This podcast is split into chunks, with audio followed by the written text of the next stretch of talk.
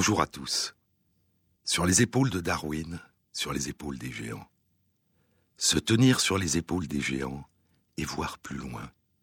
Voir dans l'invisible, à travers l'espace et à travers le temps. Voir en nous, au plus profond de nous. Réaliser que nous sommes chaque jour différents de ce que nous étions auparavant.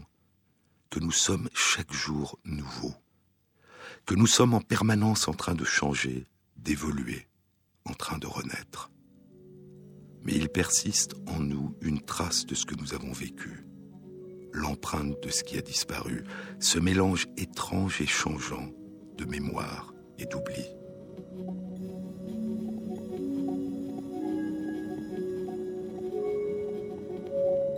Sur les épaules de Darwin, Jean-Claude Ameisen, sur France Inter. Il y a dans les profondeurs de notre cerveau une petite région dont je vous ai souvent parlé. Elle a la forme d'un petit cheval des mers, l'hippocampe, et elle est indispensable à la mémorisation, à l'inscription en nous des souvenirs qui deviendront durables. C'est dans l'hippocampe que nos souvenirs récents commencent à s'inscrire et vont pouvoir se transformer progressivement en souvenirs durables.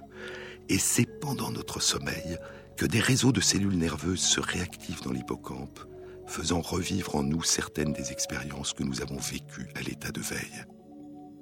Et c'est durant notre sommeil, alors qu'il nous semble que nous nous absentons de nous-mêmes, que nos souvenirs récents se transforment progressivement en souvenirs durables. Et cette transformation se réalise en partie sous la forme d'un véritable voyage, comme une barque en nous qui se désamarre, qui quitte la berge et dérive.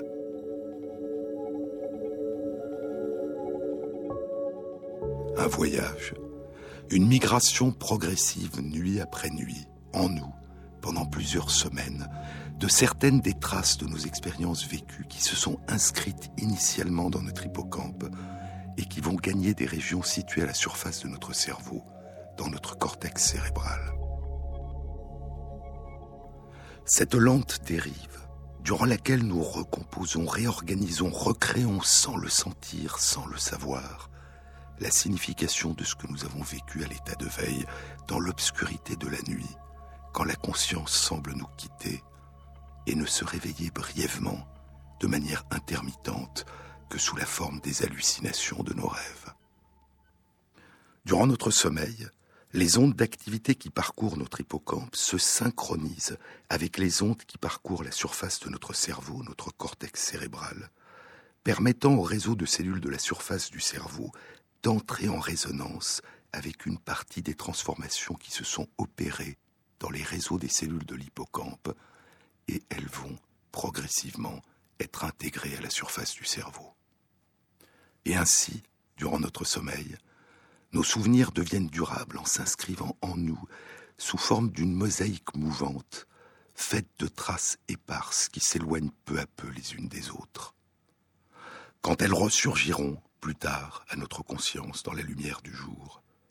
Quand nous nous souviendrons, ces traces se réassocieront, ressurgiront ensemble, nous donnant l'illusion que notre mémoire a gardé telle quelle l'empreinte unique, globale, de ce que nous avons vécu. Ce qui est extraordinaire, c'est que le plus souvent, nous ne percevons rien de ce phénomène de recomposition, de reliaison de ces morceaux épars en un tout, en un ensemble.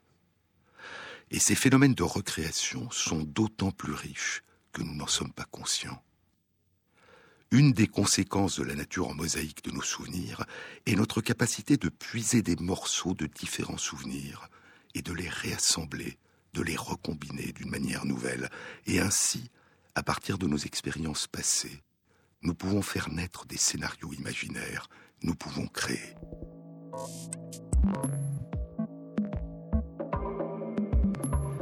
L'hippocampe, cette région de notre cerveau essentielle à nos apprentissages, se renouvelle durant toute notre existence. Elle est probablement parmi toutes les régions de notre cerveau la seule qui continue à se renouveler après l'enfance, durant toute notre vie adulte. Une étude publiée par des chercheurs de Suède et des États-Unis dans Nature Medicine l'avait pour la première fois mis en évidence il y a 16 ans, en 1998. mais l'existence de ce renouvellement, de ce rajeunissement permanent avait été mise en doute et débattue. Et elle n'a été confirmée pour la première fois qu'il y a un an par une étude beaucoup plus complète et beaucoup plus précise publiée en juin 2013 dans la revue Cell. Les chercheurs avaient montré qu'il existe durant toute notre vie adulte un renouvellement d'un peu plus d'un tiers du nombre total des cellules nerveuses qui composent l'hippocampe dans une région particulière de l'hippocampe qu'on appelle le gyrus denté. Chaque jour, en moyenne, durant toute notre existence, environ 700 cellules nerveuses naissent dans le gyrus denté et remplacent des cellules nerveuses qui meurent en nombre équivalent. Chaque année, près de 2% des cellules nerveuses de cette région de l'hippocampe sont remplacées par des cellules nouvelles, environ 250 000 cellules par an. Cette plasticité, ce renouvellement, ce rajeunissement constant d'une portion de notre cerveau joue un rôle essentiel dans nos capacités d'apprentissage, dans notre capacité d'inscrire en nous des souvenirs nouveaux et de nous adapter continuellement à un monde changeant. Apprendre, c'est devenir autre. Et à mesure que nous apprenons tout au long de notre vie, notre cerveau aussi devient autre.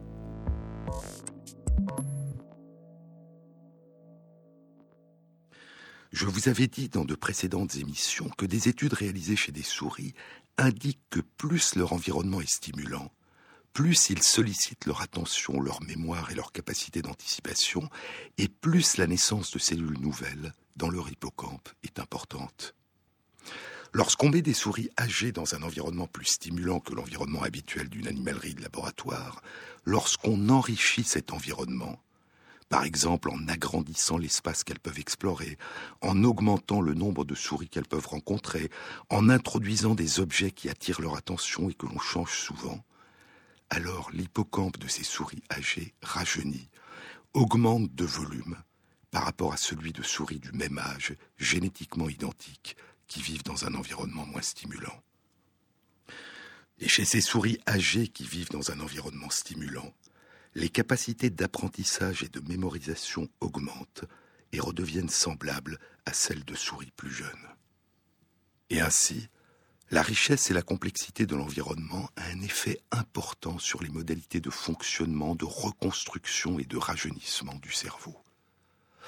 Et si ce qui se produit chez les souris s'applique aussi à nous-mêmes, alors apprendre, découvrir, explorer, nous ouvrir au monde, élargir sans cesse le champ de nos rencontres avec les autres, ce n'est pas seulement inscrire en nous un plus grand nombre de souvenirs, c'est aussi probablement modifier la manière dont s'articulent les uns aux autres dans notre mémoire, les souvenirs des expériences que nous avons vécues, c'est modifier la manière dont nous confrontons ces souvenirs au monde qui nous entoure et la manière dont nous nous adaptons à des environnements nouveaux.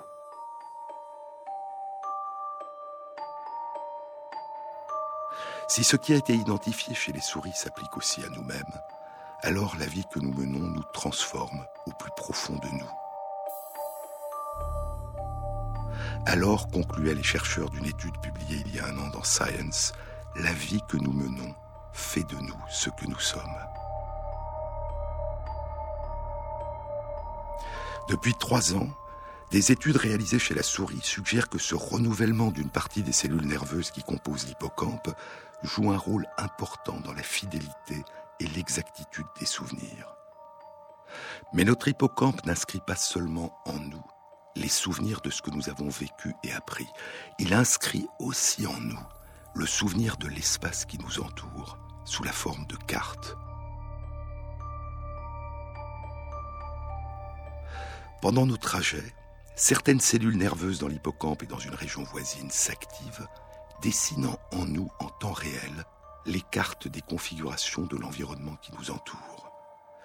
Et lorsque nous revivons mentalement, consciemment ou inconsciemment, à l'état de veille ou durant notre sommeil, les trajets que nous avons accomplis, ces mêmes cellules se réactivent en redessinant les cartes des lieux que nous avons traversés.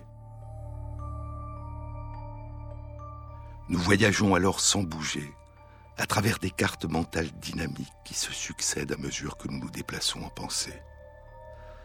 Comment savons-nous où nous sommes ? Comment pouvons-nous stocker en nous cette information de telle sorte que nous pouvons immédiatement retrouver cet endroit lorsque nous nous retrouvons sur le même chemin ? Ainsi commençait le communiqué de l'Académie royale de Suède qui présentait le prix Nobel de physiologie et de médecine décerné il y a 12 jours, le 6 octobre 2014, à John O'Keefe, May-Britt Moser et son mari Edvard Moser. John O'Keefe développe ses recherches au University College à Londres et May-Britt Moser et Edvard Moser à l'Université de sciences et de technologie de Norvège dans la ville de Trondheim. Le sens du lieu où nous nous trouvons et la capacité à naviguer à travers l'espace jouent un rôle fondamental dans notre existence, poursuit l'Académie royale de Suède. Le sens du lieu nous donne une perception de notre position dans l'environnement. Lorsque nous nous déplaçons, cette perception de notre position est liée à une perception des distances qui est fondée sur notre sens du mouvement et sur notre souvenir des positions précédentes que nous avons occupées dans l'espace. Les lauréats Nobel de cette année, poursuit l'Académie, ont découvert un système de navigation, un GPS interne dans notre cerveau qui nous permet de nous orienter dans l'espace.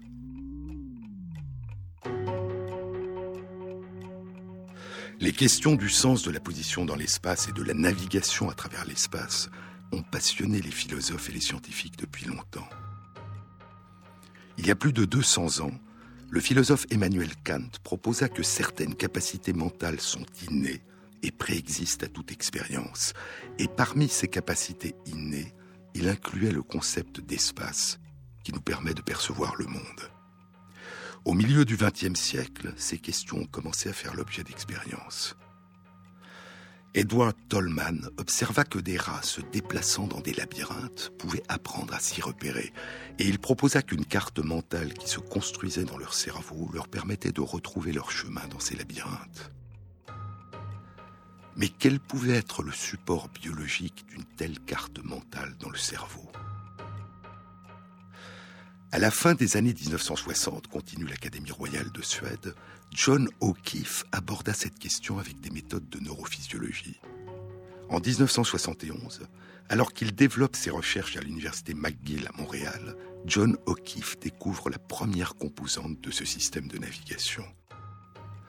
En enregistrant les activités de cellules nerveuses individuelles dans l'hippocampe, chez des rats qui se déplaçaient librement dans une pièce, il découvre que certaines cellules nerveuses étaient actives quand l'animal était à un endroit particulier de la pièce. Il montra que l'activité de ces cellules, qu'il appela des cellules de lieu, ne reflétait pas simplement ce que l'animal voyait, mais qu'elle construisait une carte de la pièce. Il conclut que l'hippocampe crée de nombreuses cartes de l'environnement, chacune des cartes étant constituée par l'ensemble des cellules qui sont actives dans un environnement donné. Et ainsi, le souvenir d'un environnement donné peut s'inscrire dans la mémoire sous la forme d'une combinaison particulière d'activités de cellules de lieu dans l'hippocampe. Plus de 30 ans plus tard, poursuit l'Académie royale, May-Britt et Edvard Moser découvrent une autre composante essentielle du système de navigation du cerveau. Alors qu'ils sont en train d'enregistrer comme O'Keefe les activités des cellules de l'hippocampe chez des rats en train de se déplacer librement dans une pièce, ils identifient des activités surprenantes dans une autre famille de cellules nerveuses, dans une région du cerveau voisine de l'hippocampe, le cortex entorhinal. Ils nommeront ces cellules des cellules de grille et montreront que ces cellules de grille constituent un système de coordonnées qui permet de naviguer à travers l'espace.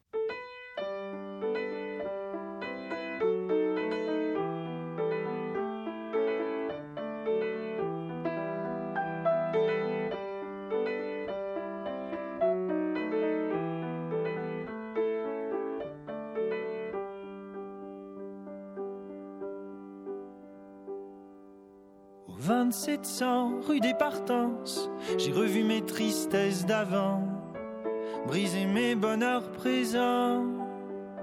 Toujours les mêmes gestes, toujours le même enfant qui détruit tout de part d'être géant. Et je vais au lendemain, en sachant que rien n'ira aussi loin que mes amours d'à présent. Et je sais bien que demain, ira peut-être moins bien, mais je n'aurai qu'à penser au passé. Tu sais, celui qu'on s'est bâti à coups de rires et de joie, celui qu'on s'est donné le droit d'habiter.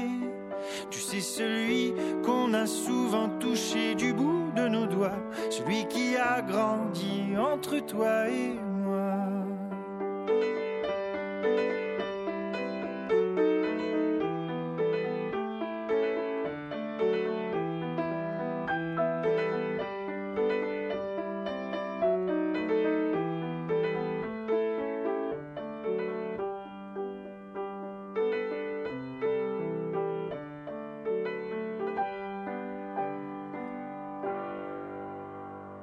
Sur les épaules de Darwin, France Inter, Jean-Claude Ameisen.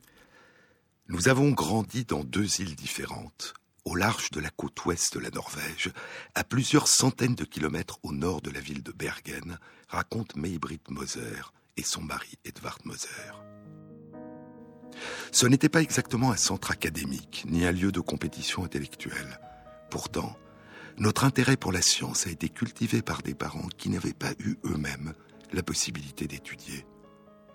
Nous avons été au même lycée, mais n'avons pas eu réellement l'occasion de nous connaître. Ils se sont rencontrés à nouveau en 1983, à l'université d'Oslo, alors qu'ils assistaient tous deux à un enseignement de psychologie. Un enseignant de psychologie leur donne un numéro spécial de 1979 de Scientific American, le magazine américain parent de Pour la science.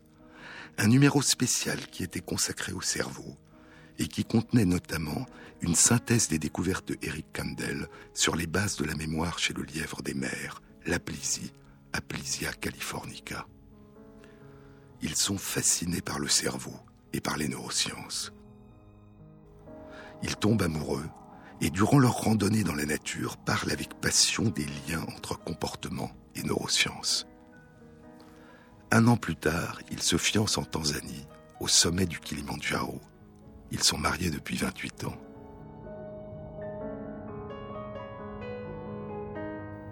À l'université d'Oslo, ils ont décidé d'abandonner leurs études de psychologie et d'entreprendre des études en neurosciences. Ils persuadent le neurophysiologiste Per Andersen, qui travaille sur l'hippocampe, de leur confier des recherches dans son laboratoire. Ils entrent en contact avec John O'Keefe, qui a découvert une douzaine d'années plus tôt les cellules de Lieu dans l'hippocampe. Ils publient leur premier article scientifique important avec Per Andersen en 1993 dans le Journal of Neuroscience. Puis, en 1995, juste après avoir obtenu leur doctorat, ils partent ensemble dans le laboratoire de John O'Keefe, avec qui ils partageront 19 ans plus tard le prix Nobel de physiologie et de médecine. Cela a probablement été l'expérience d'apprentissage la plus intense de notre vie, disent-ils. Ils apprennent à enregistrer l'activité des cellules de Lieu.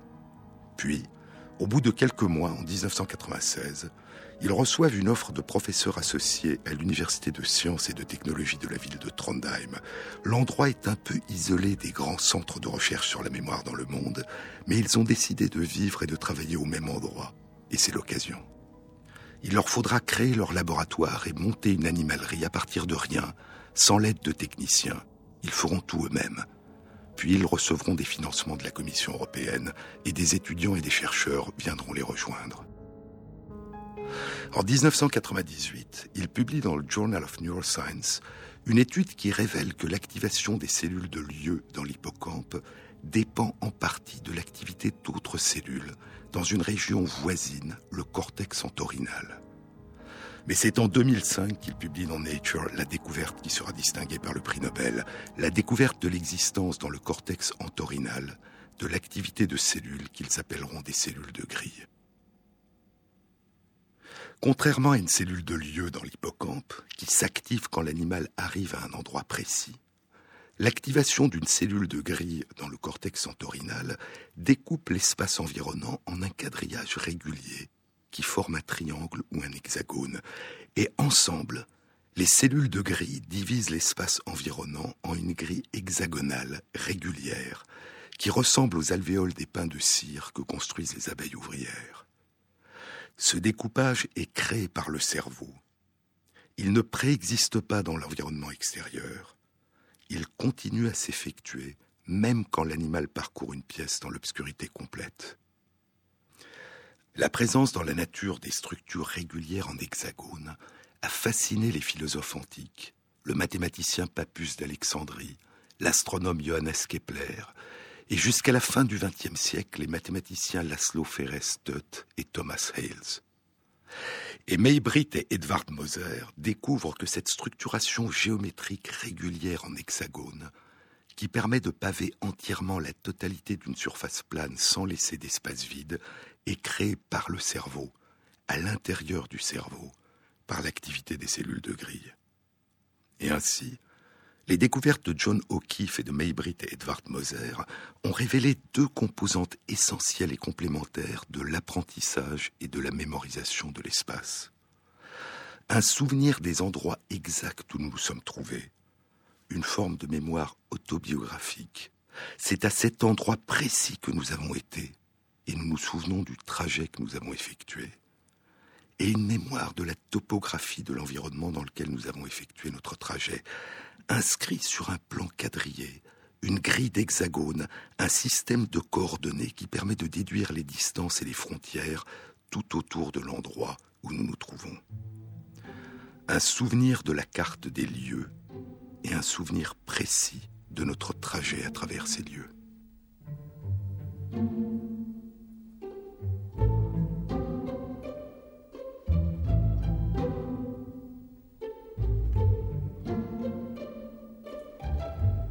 Des études réalisées chez des souris qui sont en train d'effectuer un parcours indiquent qu'à chaque fois qu'elles font une petite pause ou s'arrêtent pour manger, le film de leur trajet et de la carte des lieux repasse plusieurs fois dans leur hippocampe, à l'endroit et à l'envers.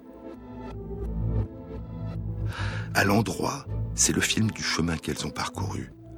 À l'envers, c'est le film du chemin qu'il leur faudrait emprunter pour revenir sur leurs pas, s'il leur fallait refaire la route en sens inverse pour revenir au point de départ, s'il leur fallait s'enfuir. Plus tard, durant leur sommeil, le film de ces successions de cartes qui commencent pendant qu'elles dorment à s'inscrire dans leur mémoire durable, dans leur mémoire à long terme, repassera un plus grand nombre de fois encore, mais seulement à l'endroit.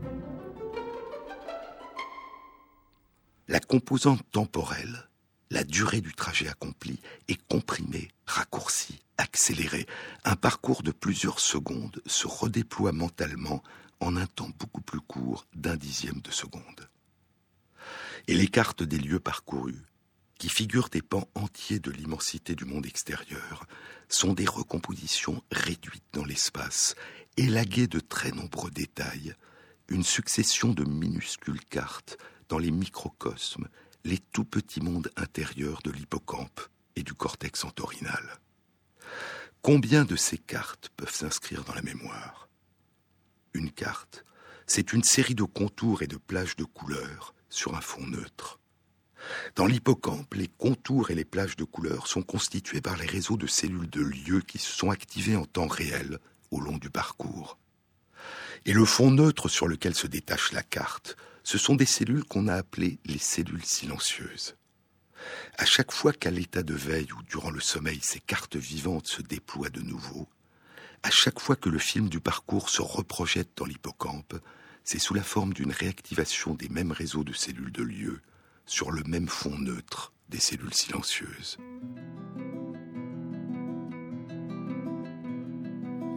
Il y a des tableaux de grands peintres où l'analyse radiographique dévoile des couches successives.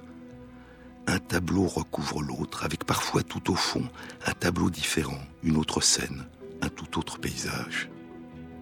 Il y a des parchemins qu'on appelle des palimpsestes, du mot grec qui signifie « gratter à nouveau ». Ces parchemins anciens que réutilisaient les moines copistes du Moyen-Âge, grattant, lavant et effaçant les textes des auteurs de l'Antiquité romaine pour y écrire des textes religieux, et sous lesquels on a pu parfois encore distinguer, voire faire réapparaître, les traces de livres perdus de Cicéron ou de Sénèque.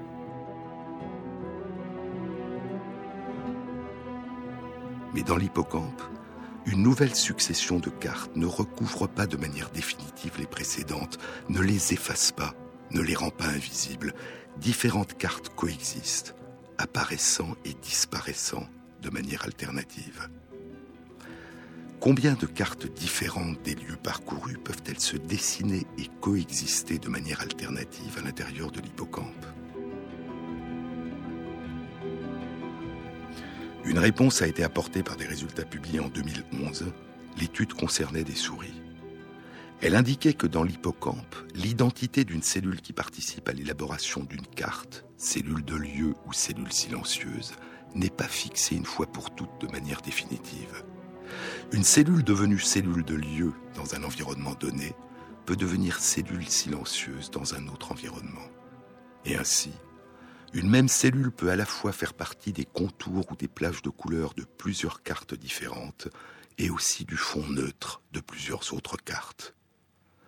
Et ce très grand nombre de combinaisons possibles permet l'inscription et la coexistence dans la mémoire d'un très grand nombre de cartes de lieux différents.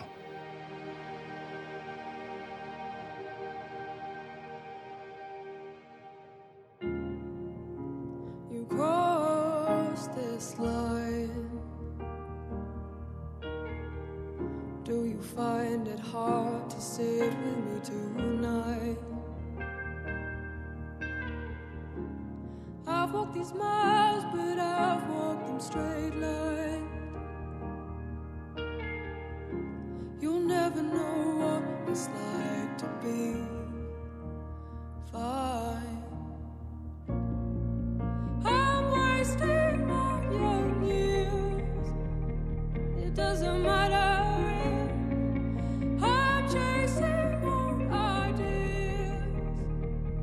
Doesn't matter.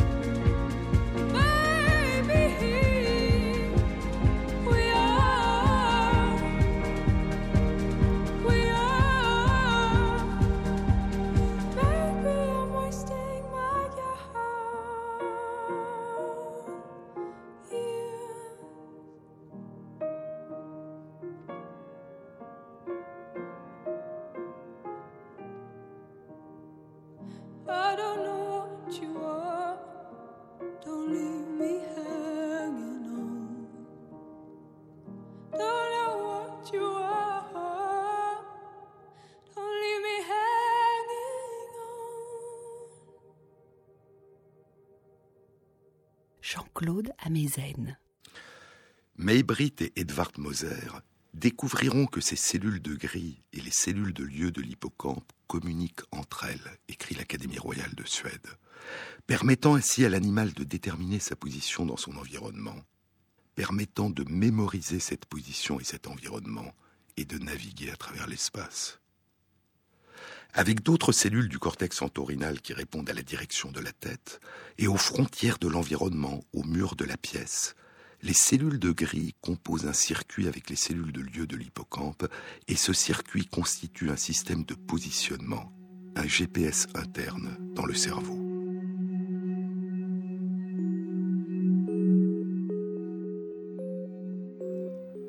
Des études récentes d'imagerie du cerveau ont indiqué que des cellules de lieu et des cellules de grille existent non seulement chez les rongeurs et les primates non humains, mais aussi chez nous.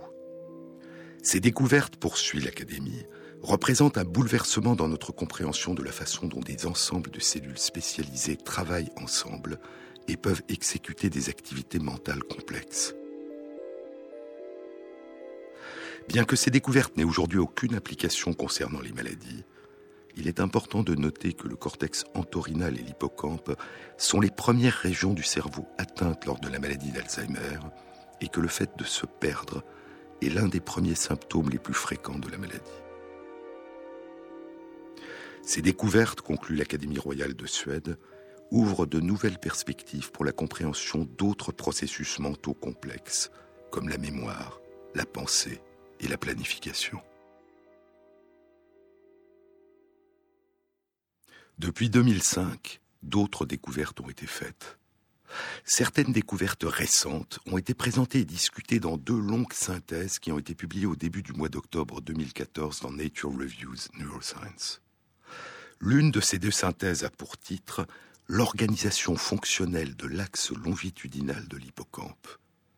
Les auteurs sont deux chercheurs de Madrid, un chercheur de Seattle, aux États-Unis, un chercheur de l'université de Trondheim en Norvège et Edvard Moser. D'arrière en avant, différentes portions de l'hippocampe semblent être impliquées dans différentes composantes de la mémoire. En ce qui concerne la mémoire des trajets parcourus, les cellules de lieu sont présentes dans l'ensemble de l'hippocampe, mais leur degré de résolution varie. Dans les régions postérieures, elles ont une résolution fine, de l'ordre d'un mètre. À chaque fois que nous nous déplaçons d'un mètre, une autre cellule de lieu s'active.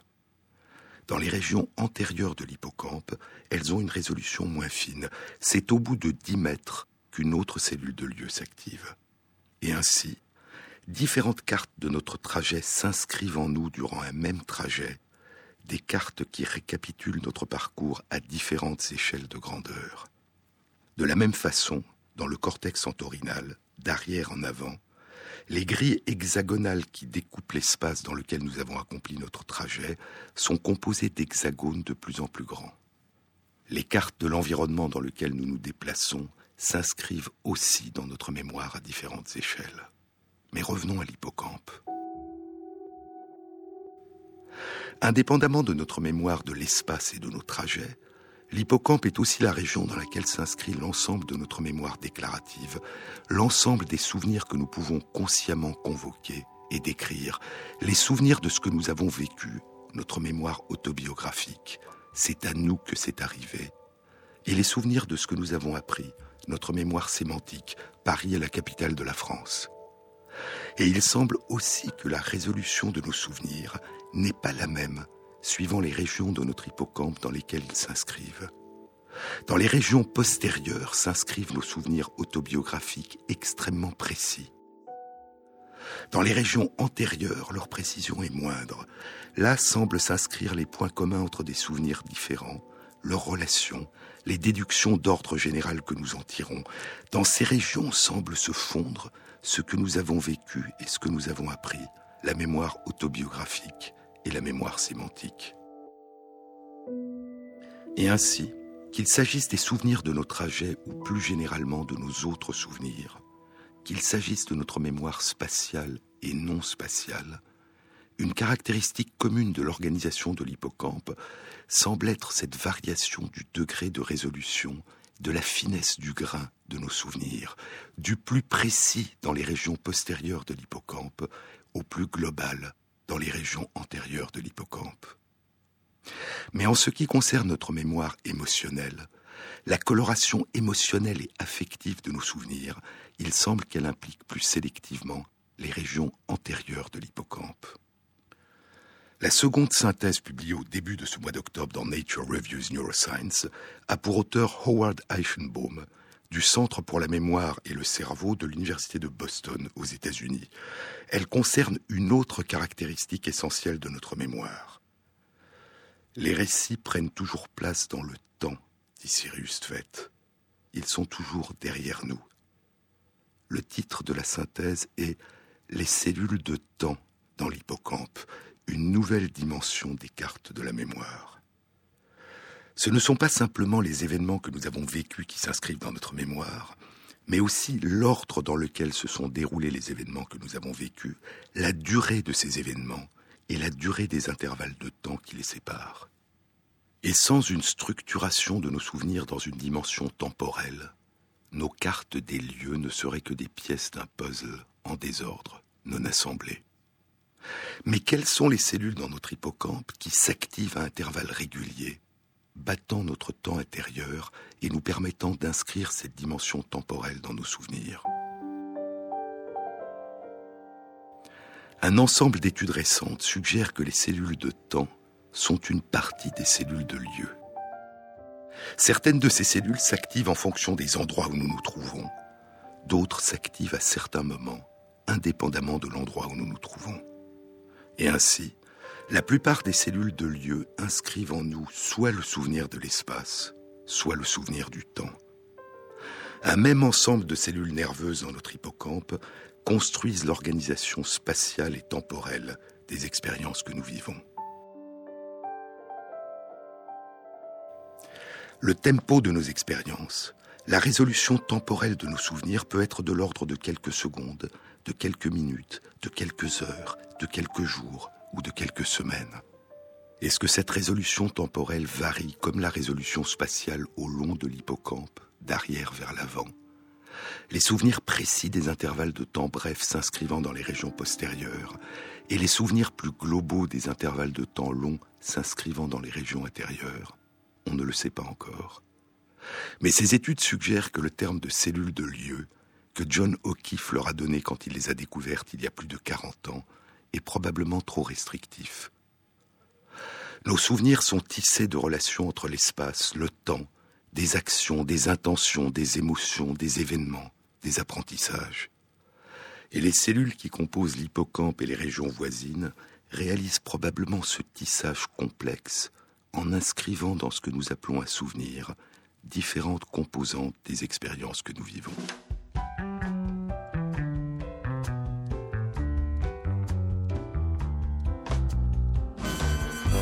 My baby don't care for shows. My baby don't care for clothes. My baby just cares for me. My baby don't care for cars and races. My baby don't care for high-tone places. Liz Taylor's not his type, and even Lana Turner's smile is something he can't see. My baby don't care who knows it. My baby just cares for me. Baby, my baby don't care for shows, and he don't even care for clothes. He cares for me. My baby don't care for cars and races.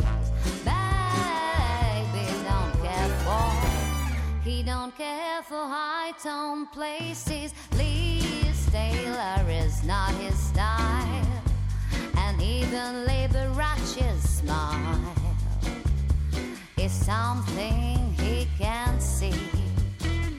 Is something he can see. I wonder what's wrong with baby. My baby just cares for. My baby just cares for. My baby just cares for.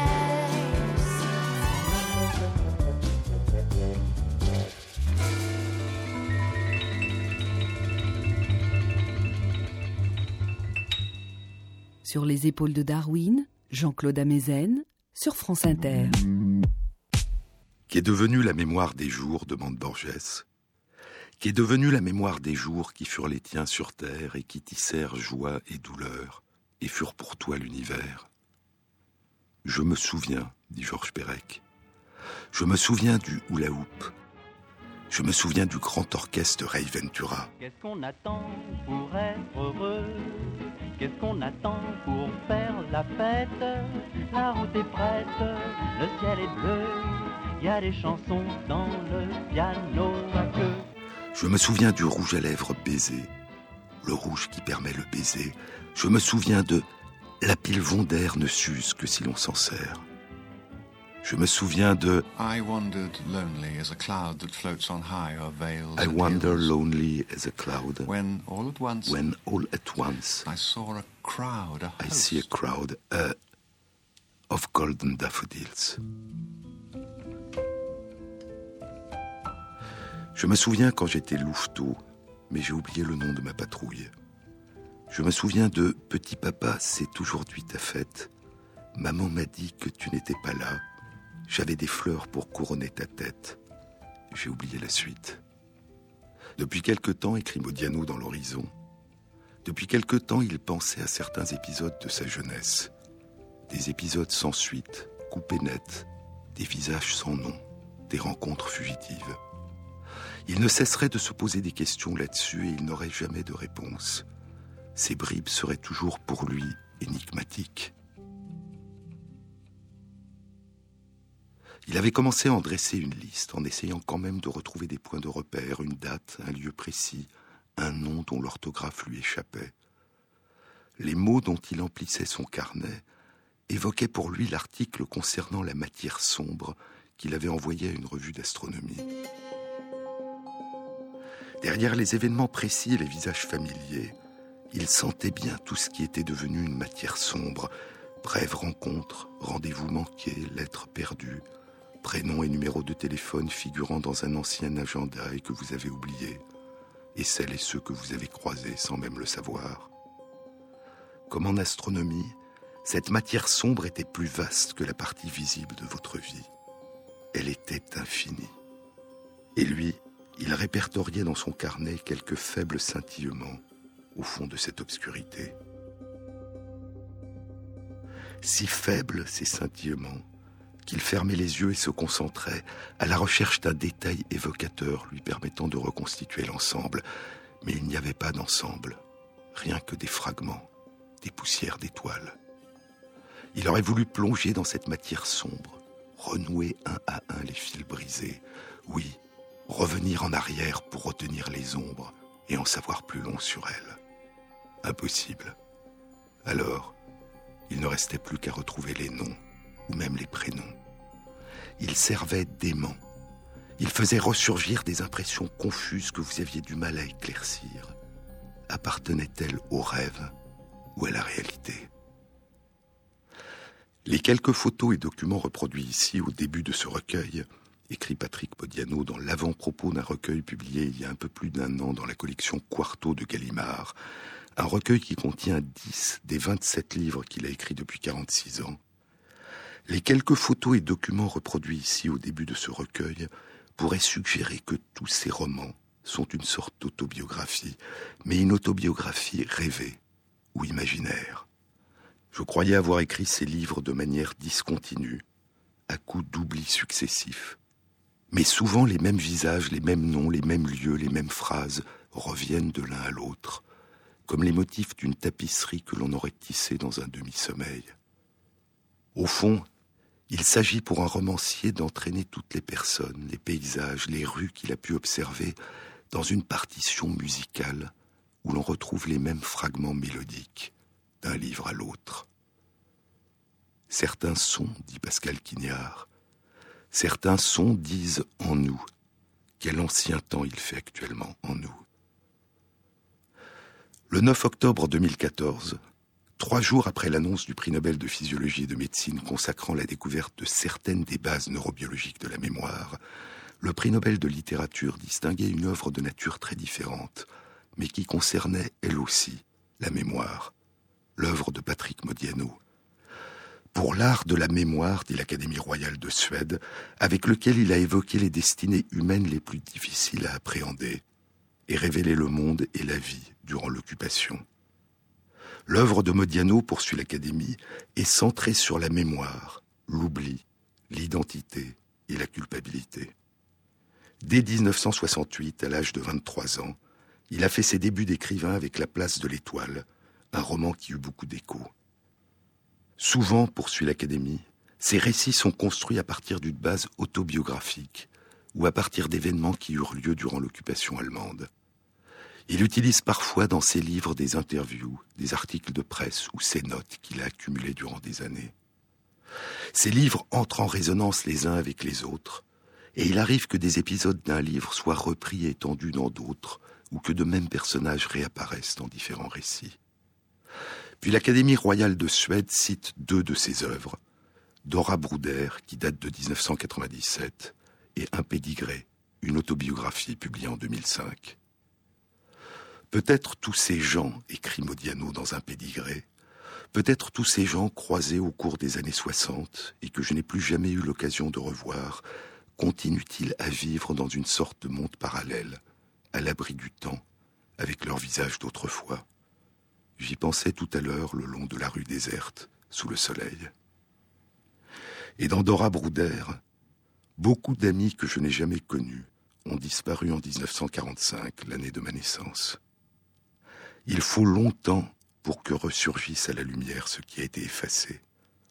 Souvenez-vous, je vous ai déjà parlé de ce livre. Il commence ainsi.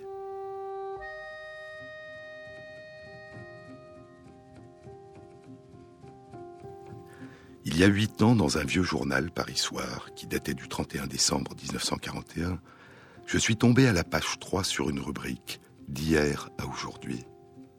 Au bas de celle-ci, j'ai lu « Paris ». On recherche une jeune fille, Dora Bruder, 15 ans, 1m55, visage ovale, yeux gris-marron, manteau sport gris, pullover bordeaux, jupe et chapeau bleu marine, chaussures sport marron, adressez toute indication à Monsieur et Madame Bruder, 41 boulevard Ornano, Paris.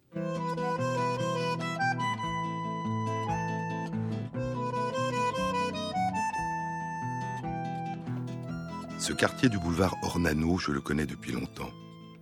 Dans mon enfance, j'accompagnais ma mère au marché aux puces de Saint-Ouen. J'habitais dans ce quartier l'hiver 1965. J'avais une amie qui habitait rue Championnet, Ornano 49 1. À partir de 9h du soir, le boulevard était désert. Je revois encore la lumière de la bouche du métro Saint-Plon et presque en face, celle de l'entrée du cinéma Ornano. L'immeuble du 41 précédant le cinéma n'avait jamais attiré mon attention. Et pourtant, je suis passé devant lui pendant des mois, des années, de 1965 à 1968. Adressez toute indication à Monsieur et Madame Bruder, 41 boulevard Ornano, Paris. D'hier à aujourd'hui. Après le recul des années, les perspectives se brouillent pour moi. Les hivers se mêlent l'un à l'autre. Celui de 1965 et celui de 1942. En 1965, je ne savais rien de Dora Bruder. Mais aujourd'hui, 30 ans plus tard, il me semble que ces longues attentes dans les cafés du carrefour Ornano, ces itinéraires toujours les mêmes, je suivais la rue du Mont-Cenis pour rejoindre les hôtels de la butte Montmartre, l'hôtel Roma, l'Alcina ou le Terrasse, rue Caulaincourt. Et ces impressions fugitives que j'ai gardées, une nuit de printemps où l'on entendait des éclats de voix sous les arbres du square Clignancourt, et l'hiver, de nouveau, à mesure que l'on descendait vers Saint-Plon et le boulevard Ornano, tout cela n'était pas dû simplement au hasard. Peut-être, sans que j'en éprouve encore une claire conscience, étais-je sur la trace de Dora Bruder et de ses parents. Ils étaient là, déjà, en filigrane. Il faut longtemps pour que ressurgisse à la lumière ce qui a été effacé. Des traces subsistent dans des registres, et l'on ignore où ils sont cachés, quels gardiens veillent sur eux, et si ces gardiens consentiront à vous les montrer. Ou peut-être ont-ils oublié tout simplement que ces registres existaient. Il suffit d'un peu de patience. J'ai mis 4 ans avant de découvrir la date exacte de sa naissance, le 25 février 1928, et 2 ans ont encore été nécessaires pour connaître le lieu de cette naissance, Paris, 12e arrondissement. Mais je suis patient. Je peux attendre des heures sous la pluie. En décembre 1988, après avoir lu l'avis de recherche de Dora Bruder dans le Paris Soir de décembre 1941, je n'ai cessé d'y penser pendant des mois et des mois. L'extrême précision de quelques détails me hantait. 41 boulevard Ornano, 1m55, visage ovale, yeux gris, manteau sport gris, pullover bordeaux, jupe et chapeau bleu marine, chaussures sport marron. Et tout autour, la nuit, l'inconnu, l'oubli, le néant.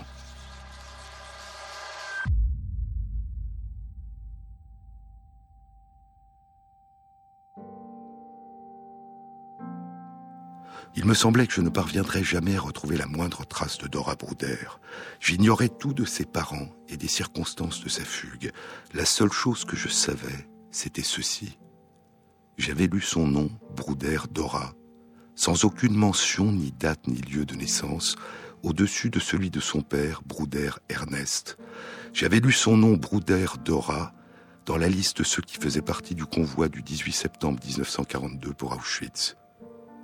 Tous les deux, le père et la fille, quittèrent Drancy le 18 septembre avec 1000 autres hommes et femmes. Depuis, le Paris où j'ai tenté de retrouver sa trace est demeuré aussi désert et silencieux que ce jour-là. Je marche à travers les rues vides. Pour moi, elle le reste même le soir, à l'heure des embouteillages, quand les gens se pressent vers les bouches de métro. Je ne peux m'empêcher de penser à elle, et de sentir un écho de sa présence dans certains quartiers. L'autre soir, c'était près de la gare du Nord. En exergue de Livret de famille, publié il y a 35 ans, Patrick Modiano a placé une phrase du poète René Char : « Vivre, c'est s'obstiner à achever un souvenir ». Et le livre se termine ainsi. « J'avais pris ma fille dans mes bras, et elle dormait, la tête renversée sur mon épaule. Rien ne troublait son sommeil. Elle n'avait pas encore de mémoire. » Mais Modiano ne sait pas que même si nous l'oublions ensuite, le monde commence très tôt à s'inscrire en nous, longtemps avant notre naissance.